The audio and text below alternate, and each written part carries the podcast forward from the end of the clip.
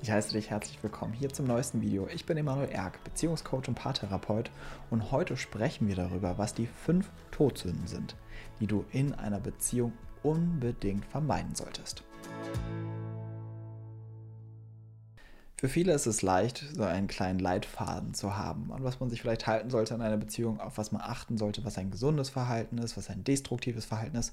Und deswegen mache ich dieses Video heute, dass wir mal darauf eingehen, was sind eigentlich so fünf Todsünden, auf die du unbedingt achten solltest, die du nicht in deiner Beziehung tun solltest. Vorweg, ich habe mir diese fünf Todsünden nicht selber ausgedacht, sondern die gehen zurück auf den sehr bekannten Beziehungsforscher John Gottman.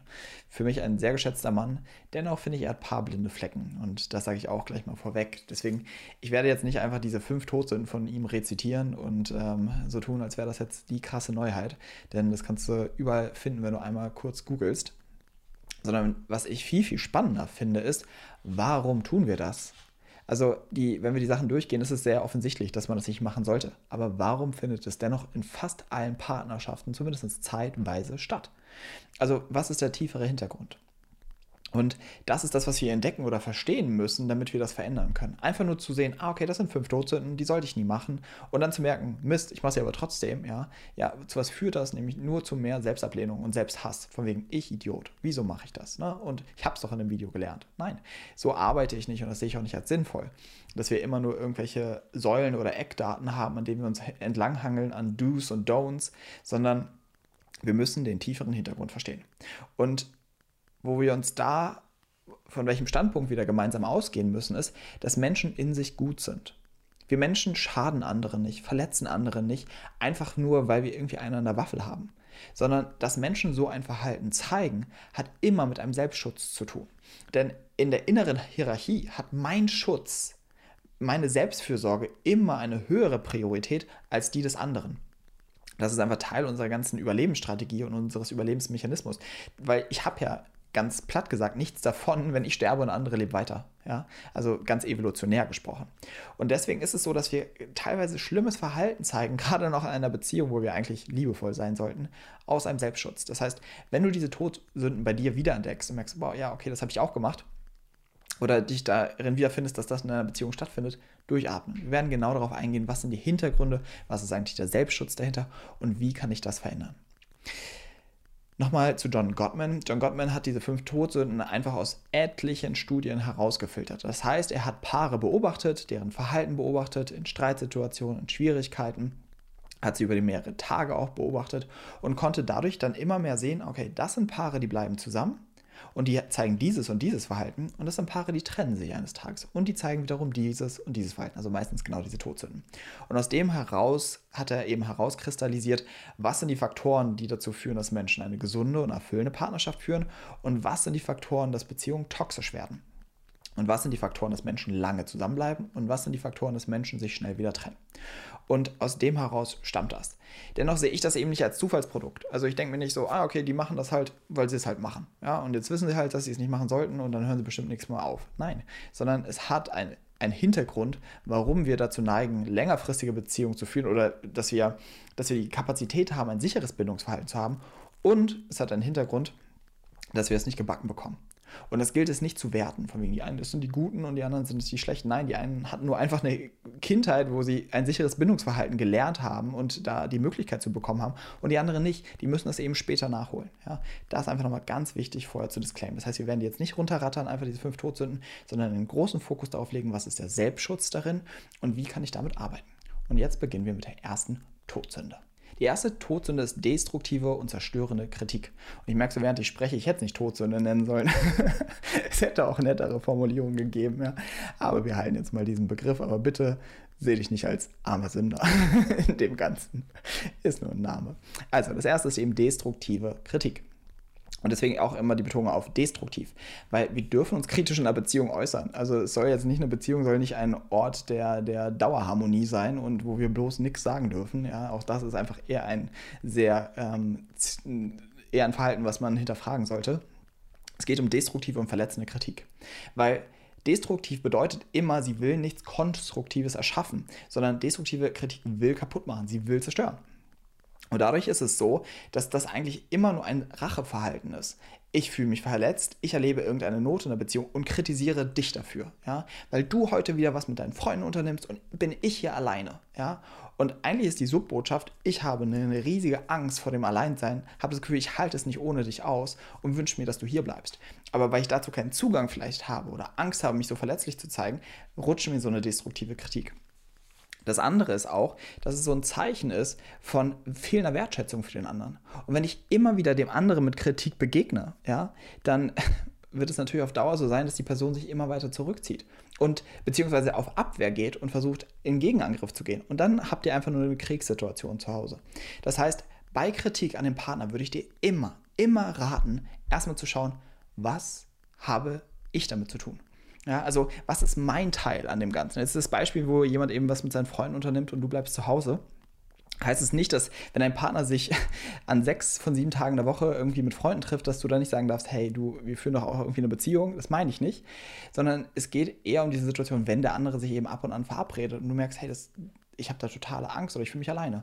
Da ist es wichtig, nicht den anderen zu manipulieren, dass er bleibt, sondern den Fokus darauf zu legen, okay, da ist irgendwie ein Thema mit dem Alleinsein in mir und ich habe Angst, verlassen zu werden und da tauchen Gefühle zu auf, ja. Das ist nämlich das Trauma, was da im Grunde drin steckt. Das ist da deine Baustelle, wo du hinschauen darfst. Die destruktive Kritik ist im Kern eine Wut. Ja? Und Wut dient häufig dazu, den darunterliegenden Schmerz oder eine darunterliegende Angst wegzuhalten. Das heißt, damit ich meine eigene Verletzung nicht spüren muss, ist die, Schutzstrategie, ich greife den anderen an. Ich füge dem anderen Schmerz zu, damit ich meinen Schmerz nicht fühlen muss.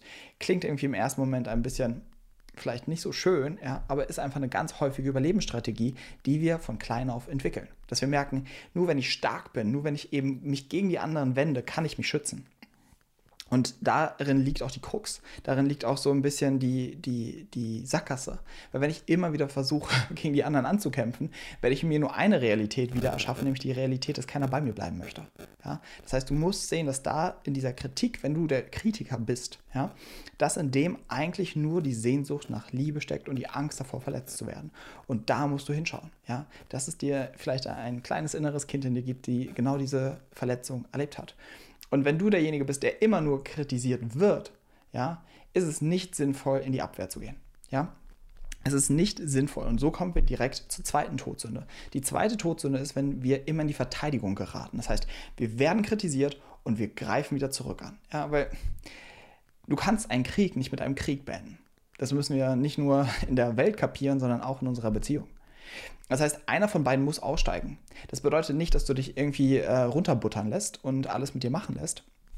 Das ist gar nicht, um was es geht an dieser Stelle, sondern es geht darum, dass du den anderen schaffst zu sehen in seiner Not. Keiner kritisiert dich und greift dich an, eben weil er es gerne macht, sondern was ich eben erklärt habe, dahinter steckt ein Selbstschutzmechanismus.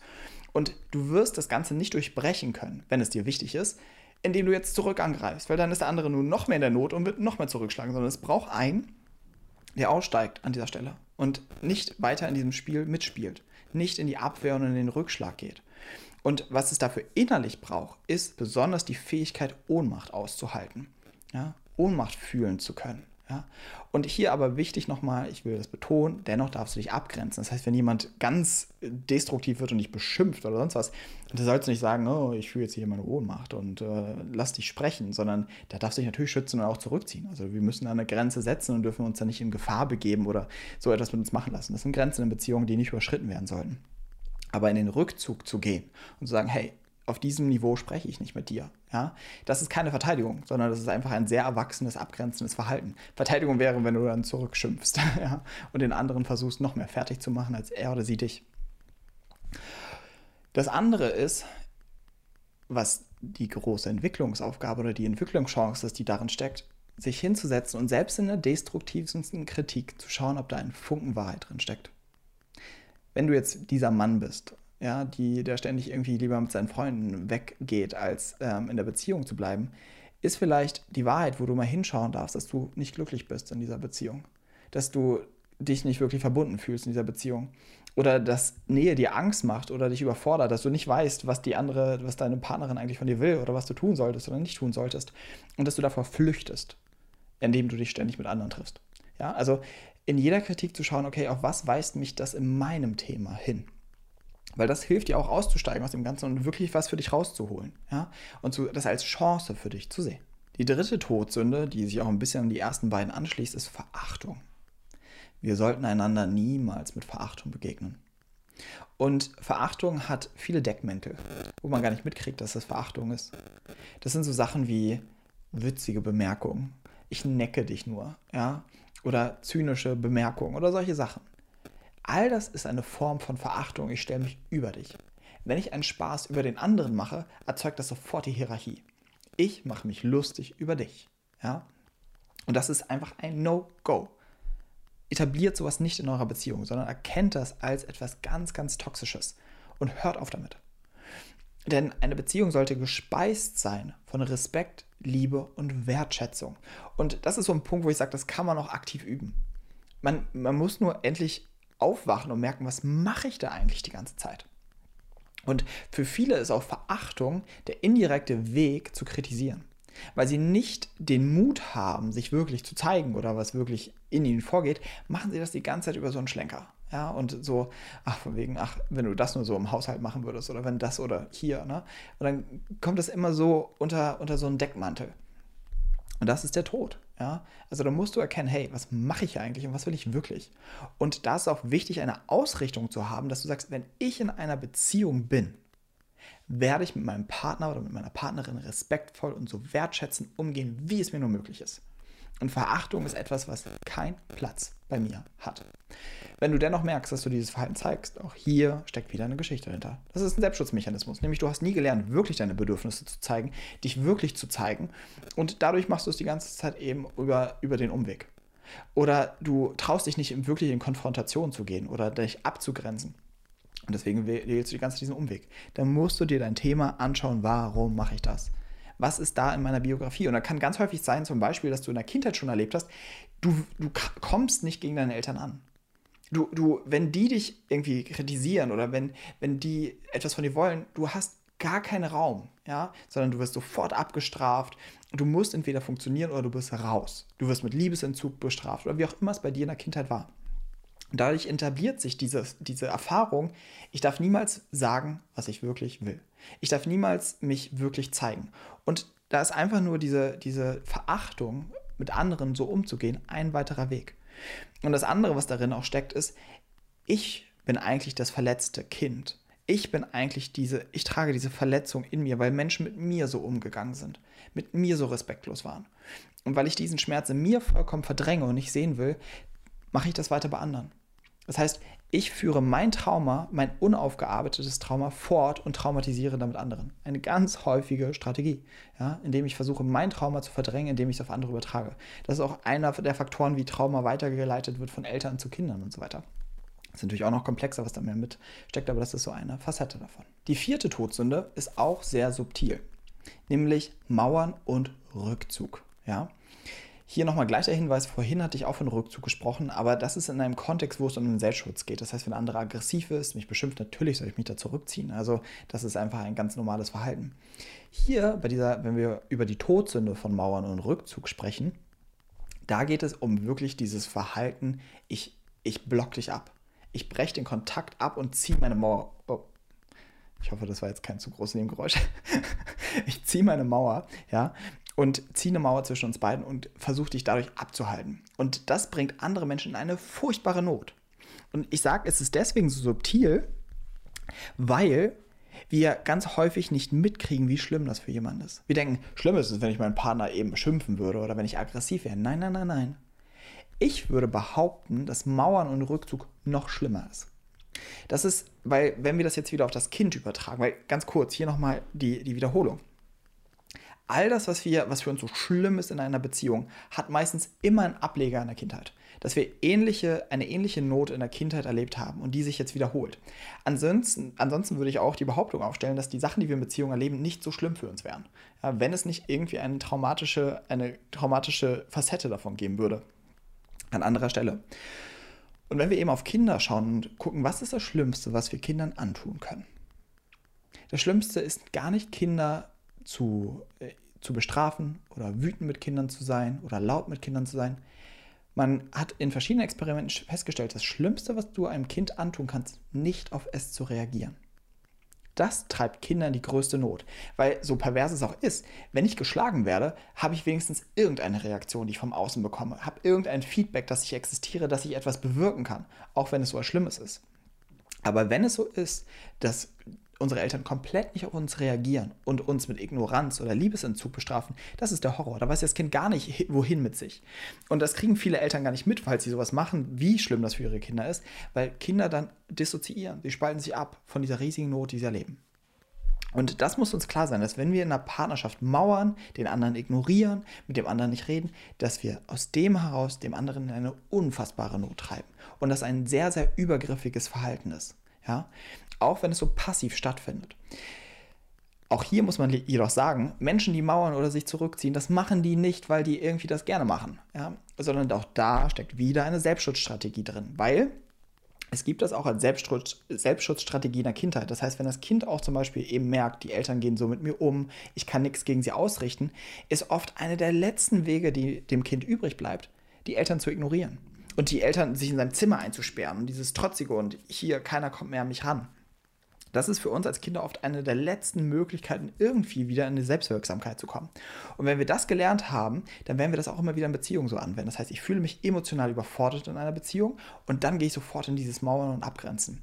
Aber hier ist es wichtig, dass als destruktives Verhalten zu betiteln und zu erkennen. Weil viele, die mit Mauern und Rückzug arbeiten, denken sich halt so, oh, Selbstfürsorge, ich bin für mich da und deswegen ich ziehe mich halt zurück und sowas. Und ähm, ja, es ist ja auch mein gutes Recht, ich muss ja mit niemandem sprechen, wenn ich das nicht will und so, ja. Nein, nein, nein, nein. Auch da steckt eben ein, ein, ein sehr, sehr schlimmes Verhalten drin. Das heißt, wir müssen auch hier die Ausrichtung haben, es möglich zu schaffen, in einer Beziehung in Kontakt zu bleiben, mit dem anderen weiter sprechen zu können.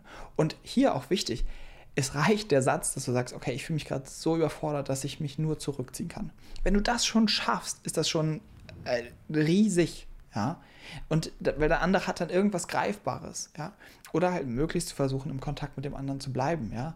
Oder halt eben zu sagen, hey, ich brauche eine gewisse Zeit, dass du sagst, hey, gib mir jetzt bitte mindestens einen Tag, wo ich ganz für mich bin, ja.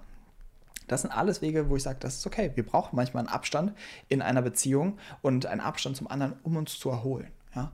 Aber das muss in Kommunikation stattfinden und nicht in so einem, ähm, in so einem Notverhalten, ja? was dem anderen so sehr schadet und wehtut. Weil du machst auf Dauer damit deine Beziehung kaputt.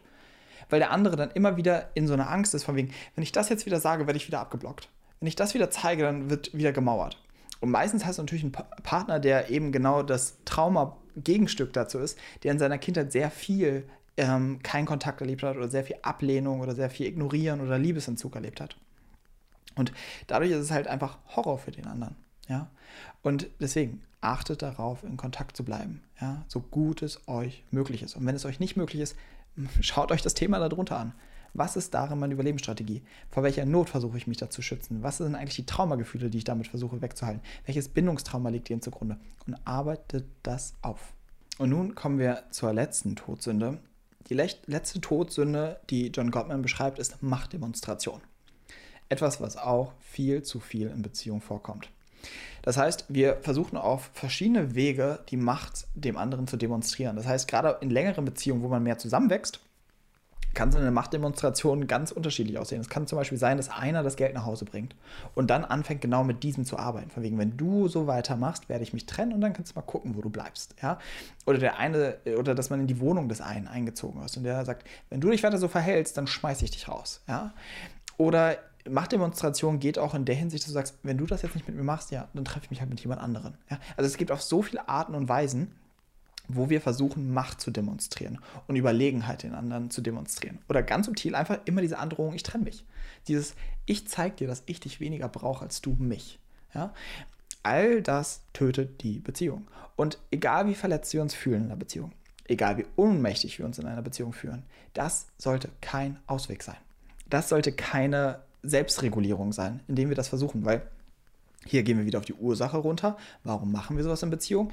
Was ich eben erwähnt habe, weil wir uns ohnmächtig und hilflos fühlen. Ja, das heißt, wir erleben zum Beispiel, dass wir nicht die Liebe, nicht die Nähe, nicht die Verbindung haben zu dem anderen oder dass der andere immer kritisch mit uns ist oder was auch immer. Und wir merken, ich kann da irgendwie nichts gegen tun. Ja, das heißt, ich fühle mich durch den anderen ohnmächtig und verloren. Und weil ich nicht bereit bin, diese Ohnmacht zu fühlen, greife ich eben genau zum Gegenteil und versuche irgendwie wieder in eine Machtposition zu kommen. Auch hier mal den Schlenker zum Narzissmus. Das ist eine Grundstrategie der Narzissten. Ja, Narzissten halten nicht aus, klein gemacht zu werden, ja, weil das eben genau ihr Grundtrauma der Kindheit war, dass sie dort eben ganz viel wahrscheinlich mit so etwas, äh, sowas erleben mussten, ja, dass sie sehr klein gemacht wurden, ähm, dass, sie, dass sie überhaupt nicht gesehen wurden. Und daraus entwickelt sich genau diese Verhaltensweise. Jetzt versuche ich stärker als alle anderen zu sein, mich über alle anderen zu stellen und eben auf subtilste und verschiedenste Art und Weise. Und das musst du erkennen bei dir. Das musst du sehen bei dir und aus dem aussteigen. Und das ist nochmal, das ist nicht einfach. Es ist nicht, dass du sagst, ach gut, dann lasse ich das jetzt einfach mal. Weil gerade das Gefühl von Ohnmacht ist für uns, für, für die meisten Menschen der blanke Horror. Das sehe ich immer wieder in Coaching-Setzungen. Wenn Klienten mit ihrer Ohnmacht in Kontakt kommen, das ist wie ein inneres Sterben. Und warum ist das so? Weil auch hier müssen wir wieder den Schlenker in die Kindheit machen. Für Kinder ist Ohnmacht mit das Schlimmste, was sie erleben können. Wenn sie das Gefühl haben, ich kann hier nichts mehr machen. Ja? Das ist so bedrohlich für Kinder und ist für, bei vielen Kindern einfach auch gekoppelt mit traumatischen Erfahrungen, die sie hatten. Deswegen ich kann mich gegen die Erwachsenen nicht zur Wehr setzen. Ich kann ja nicht meine Eltern austauschen zum Beispiel. Und so erlebe ich immer wieder diese Ohnmacht. Und dadurch ist für bei vielen im Nervensystem wirklich Ohnmacht gekoppelt mit Todesangst. Und deswegen ist es für sie unaushaltbar. Und deswegen greifen sie so zu total überdimensionalen starken Strategien, wie eben so eine Machtdemonstration, den anderen halt in so eine Not treiben, wie ihn ähm, rausschmeißen. Ja, das ist ja natürlich das Furchtbarste, was du einem Menschen auch antun kannst. Ja, nur damit ich mich nicht ohnmächtig oder verloren fühlen muss. Und das musst du erkennen und durchschauen. Und auch hier gilt es wieder, dieses, diesen Anteil in dir, diesen traumatisierten Anteil zu sehen und mit dem zu arbeiten, der sich eines Tages mal so ohnmächtig und verloren gefühlt hat, der sich so, so ausgeliefert gefühlt hat. Und wenn du dabei Unterstützung willst, bin ich da. Also du kannst jederzeit bei mir einen Termin machen für ein kostenloses Beziehungs- und Analysegespräch und du findest dazu alle Infos auf emanuelerg.com/analyse. Ich möchte zum Ende dich nochmal darauf hinweisen, wir alle gehen in unterschiedlichem Ausmaße durch diese Todsünden. Und wir alle haben diese Todsünden in unterschiedlichen Ausmaße in uns, in uns vorhanden. Und ein Teil des Entwicklungsprozesses ist es, sich Stück für Stück davon zu lösen. Das zu erkennen als ein ungesundes oder ein destruktives Verhalten, als eine Überlebensstrategie. Eine Überlebensstrategie für eine Gefahr, die bereits vorüber ist. Für eine traumatische Erfahrung, die meistens weit zurückliegt. Und im Kern dienen diese Strategien immer nur einer Sache, dich zu schützen. Das heißt, wir haben quasi diese inneren Überlebensstrategien, die alles in die Wege leiten, damit wir nie wieder, nie wieder diese Not und diesen Schmerz unserer Kindheit erleben müssen. Nie wieder so verletzt werden, nie wieder so ein Trauma erleben müssen, wie wir es ursprünglich in unserem Leben erlebt haben. Aber was dadurch passiert ist, wir gehen über Leichen, ja, über die Leichen der anderen, damit uns nichts passiert. Und das andere ist, was man dabei sehen muss, diese Überlebensstrategien sind nicht für Erwachsene gedacht, sondern es sind immer sehr kindliche Strategien eigentlich, wenn man das runterbricht, weil sie genau dafür gedacht waren. Sie waren dafür da, unser Überleben zu sichern als Kind uns zu stabilisieren als Kind, uns dort zu helfen. Aber dadurch, dass die meisten sich dessen nicht bewusst sind, die meisten niemals wirklich sich mit ihrer Geschichte auseinandersetzen oder damit arbeiten, Dadurch ist es so, dass sie das in ihrem Erwachsenenleben ständig weiterfahren. Und da ist das große Problem, wir hinterfragen uns nicht. Sondern wir glauben immer, das, was wir machen, das hat auch seinen Hintergrund. Wenn mein Partner nicht so wäre, ja, dann müsste ich auch nicht so sein. Ja, wenn, wenn die nicht immer so was sagen würde, dann würde ich mich auch nicht zurückziehen und so weiter. Das ist ein riesiger blinder Fleck und ein Fehler, den wir machen. Und auch Teil der ganzen Strategie. Es ist Teil davon, dass wir es schaffen, uns in die Unschuld zu bringen, dass wir uns rausnehmen aus dem Ganzen, dass wir uns auch irgendwie als Opfer sehen können des Ganzen. Das, das ist häufig ein, ein Teil dieses Mechanismus. Und dass wir uns selbst nicht durchschauen, sondern es wirkt so, als ob man auch gerade in diesem Moment nichts anderes tun könnte, als ob das, das der selbstverständlichste nächste Schritt ist, so mit dem anderen umzugehen. Und wir müssen lernen, uns selbst zu hinterfragen, uns nicht zu, zu schnellgläubig oder zu, zu, einfach, zu einfach mit uns zu sein, sondern zu gucken, hey, warum mache ich das wirklich? Was steckt wirklich dahin, äh, da drin? Und wo führt mich das hin? Weil, hey, du kannst alles machen. Mauer, mach deine Machtdemonstration, sei kritisch und bla bla bla. Wo führt dich das hin? Ja, letztendlich führt dich das nur in einen Raum oder an einen Ort, wo du für dich alleine bist, aber nicht in eine glückliche Beziehung. Und das ist die Entscheidung, die du in deinem Leben treffen musst. Hey, willst du immer dafür sorgen, dass dir bloß keiner wehtut, du möglichst all das nicht nochmal erleben musst, ja, all deine Gefühle weiterhin verdrängen kannst und die Schuld allen anderen geben äh, willst oder geben kannst? Go for it, mach genauso weiter. Aber wenn du sagst, hey, nee, ich glaube, da gibt es mehr. Und ich glaube, das hat alles auch ein bisschen mit mir zu tun. Dann ist der Punkt, dass du daran arbeiten darfst. Ja, du kannst es alleine, du findest etliche Videos dazu hier auf meinem Kanal, aber ich unterstütze dich auch gerne persönlich darin. Hier nochmal, du findest dazu eben immer alle Infos auf emanuelerg.com slash Analyse. Und wenn dir dieses Video gefallen hat, dann gib dem Video gerne einen Daumen nach oben. Du kannst mir auch gerne mal in die Kommentare schreiben, ob es irgendeine Todsünde gibt, die ich vielleicht noch vergessen habe. Du sagst, hey, das ist noch eine ganz große Todsünde, die müssen wir auch nochmal erwähnen und die muss nochmal gesagt werden. Dann schreib es mir auch gerne in die Kommentare. Abonniere den Kanal, damit du kein Video mehr verpasst, beziehungsweise keinen Podcast mehr verpasst, falls du dir das gerade als Audio anhörst. Und ansonsten hören wir uns wie immer in der nächsten Woche. Ich wünsche dir bis dahin alles, alles Liebe. Dein Emanuel.